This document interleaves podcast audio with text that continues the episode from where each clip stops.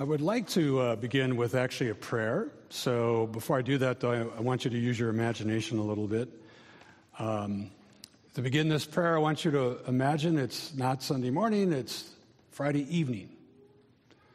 And the sun has set. It's just set. It's now night. And you're at a table, and there's two candles in front of you in this household on the table. So if you want to close your eyes and imagine that, if you want to keep your eyes open, whatever, we're going to pray. Okay, here we go. Now, at this household, the mother of the household would place a shawl over her head and begin this prayer Blessed art thou, O Lord God, King of the universe, who has sanctified us by thy commandments and commanded us to kindle the Sabbath lights. May the Sabbath light which illumines our dwelling cause peace and happiness to shine in our home. Bless us, O God, on this holy Sabbath and cause thy divine glory to shine upon us. Enlighten our darkness and guide us and all mankind, thy children, towards truth and eternal light. Amen. And then would move the hands like this to take the smoke from the candles and, as part of a prayer going up to God. That's the opening prayer of a Sabbath Eve service in maybe a, a typical Jewish household. It's the Sabbath prayer to start the day. And Sabbath uh, is sundown on Friday, it is sundown on Saturday. So for the Jewish people, the day was from sundown to sundown, not from midnight to midnight. The two candles represent the two different traditions in the Hebrew Scriptures, our Old Testament, that command the people of Israel to observe the Sabbath. The first one comes from Exodus chapter 20, where we hear about the giving of the law on Mount Sinai. And it says simply, Remember the Sabbath. So one candle's lit. Remember the Sabbath. And then we just heard the other one in Deut- Deuteronomy chapter 5. Observe the Sabbath day. And another candle's lit. The candles are lit to help us with remembering and observing the Sabbath day. Several years ago, I participated in a discussion at the end of an adult community class I didn't mention this at the first service and didn't realize two people worked at WCTC. and that is exactly where uh, this class had taken place. It was an adult community class. And it was a parallel timeline in comparison of the Jewish timeline, the Christian timeline, and the Roman timeline from uh, birth of Jesus all the way to the Middle Ages. And I was asked to be a part of the last class to talk about the the, the main teaching of Christianity and answer any other questions they might have. Oh, great. Thank you very much. 15 years of history. You're going to ask me to answer some of these questions. But fortunately, I didn't have too many questions. I did spend my time talking about, of course, faith and faith in the resurrection. And I said, God saves by grace, and that's attainable by our faith in Jesus Christ. And I shared with them this statement from Luther who said, This one and firm rock, which we call the doctrine of justification, justified by grace through faith. This chief article of the Christian doctrine if this article stands, the church stands. If this article falls, the church falls. That's kind of what I shared with the people. And I had the first word but I didn't have the last word. The last word was by a rabbi who was also invited to come and talk about the Jewish tradition. And I'll never forget what the rabbi said, the lesson that I learned from him. The rabbi said that faith was not the most important element of being Jewish. And that surprised me at first. He said it really is important. Of course, faith is not unimportant in the Jewish tradition. But he went on to say that it's not so important as Christians believe or so important as we think it is. The rabbi said that observing the Sabbath was central to being Jewish. You could be a Jew by ethnicity, you can be a Jew by family genealogy, but the only one who observed the Sabbath, observed the Sabbath, was Jewish in the sense of God's command, in the sense of God's Torah. And as I mentioned, the Jewish Sabbath is on the seventh day. God rested on the seventh day of creation from sundown on Friday evening to sundown on Saturday.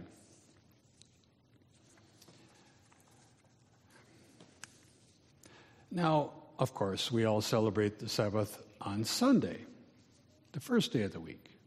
And this is the manner in which the Christian church reached the point that we celebrate on Sunday.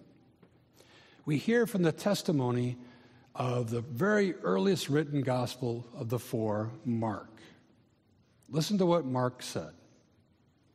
When the Sabbath was over, and here he means the Hebrew Sabbath, the Jewish Sabbath, on Friday night to Saturday. When that Sabbath was over, Mary Magdalene and Mary, the mother of James, and Salome went to the tomb very early on the first day of the week, Sunday morning.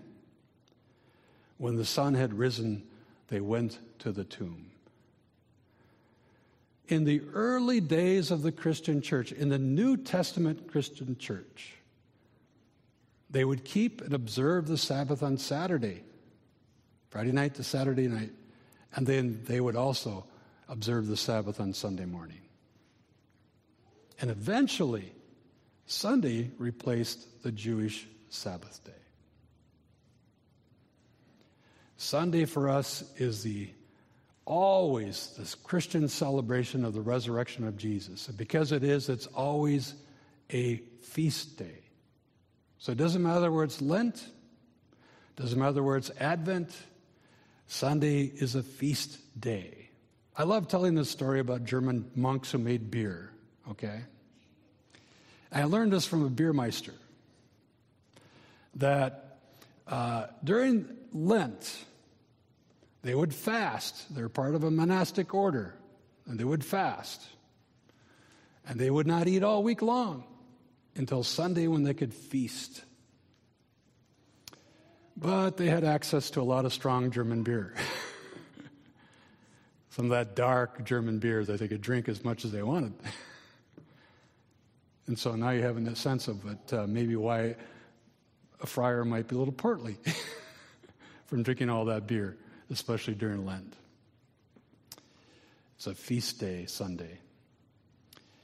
And it's also what we call the eighth day of the, of the week because it marks the beginning of a new creation. I know it's hard to think about eighth day, but it's a new creation. It's almost as if a whole nother day has been created because of the resurrection of Jesus. The Apostle Paul said that Christ has been raised from the dead, the first fruits of those who have died. He's the first fruit of an entirely new creation, and all the other fruits are going to follow behind him. First one raised from the dead, and there'll be many, many, many more raised from the dead. And then he went on to say, If anyone is in Christ, there's a new creation. Everything old has passed away, and see, everything has become new. So, because of this beginning, because of this new creation, because Christ rose from the dead on Sunday morning, that's our celebration. That's our Sabbath. I'm fully aware of the fact that not everyone can get away on a Sunday morning. And congregations have experimented with many different worship times to celebrate that resurrection. But God was very concerned that we have one day that we can rest and observe. And here's why it's so important. Professor Kathryn Schifferdecker at Luther Seminary quotes a former pastor, Mark Olson, who preached a sermon on this giving of the law, this Torah, this giving of God's law to the people of Israel on Mount Sinai. And he said, At the Red Sea, God took the people of Israel out of Egypt. We're familiar with that story. They, they went through the Red Sea, and God delivered them, and they're now free. Then they wandered through the wilderness for a while, and they came to Mount Sinai. Pastor Mark said this At Mount Sinai, God took Egypt out of the people. Think about that for a minute. He led them out of Egypt and made them free, but on Mount Sinai, he took Egypt out of the people by giving this, this command to rest and not work. You see, they'd been slaves for 400 years in Egypt. Generation after generation after generation knew nothing other than you work when you're told to work, and that's it's 24 7, that's 24 7. And if you have to work longer than from sunrise to sunset, then that's what's going to be. You don't have a choice. Work. But now God says, I've set you free. So you will not work on this one day when I even rested from creation, when I took a break from creating. And on this one day, your slaves, if you have any, aren't going to be working either. And none of your animals are going to be working either. Why? To get it through your head that there's something more important here. And to not do to others what has been done to you. I can't help but say, 60, uh, 2019, I don't know if you realize this, if you've been catching this in the news, but 2019 is 400 years from the time that the first slaves were brought to the shores of North America. 1619. New York Times has a whole 1619 project. We can read lots of stories about that. Some pirates captured a Portuguese ship that was involved in the slave trade and brought 20 or so African Americans taken, robbed from their homes to the shores of North America. 400 years. Think of the mindset. Generation after generation after generation of only knowing that you're a slave.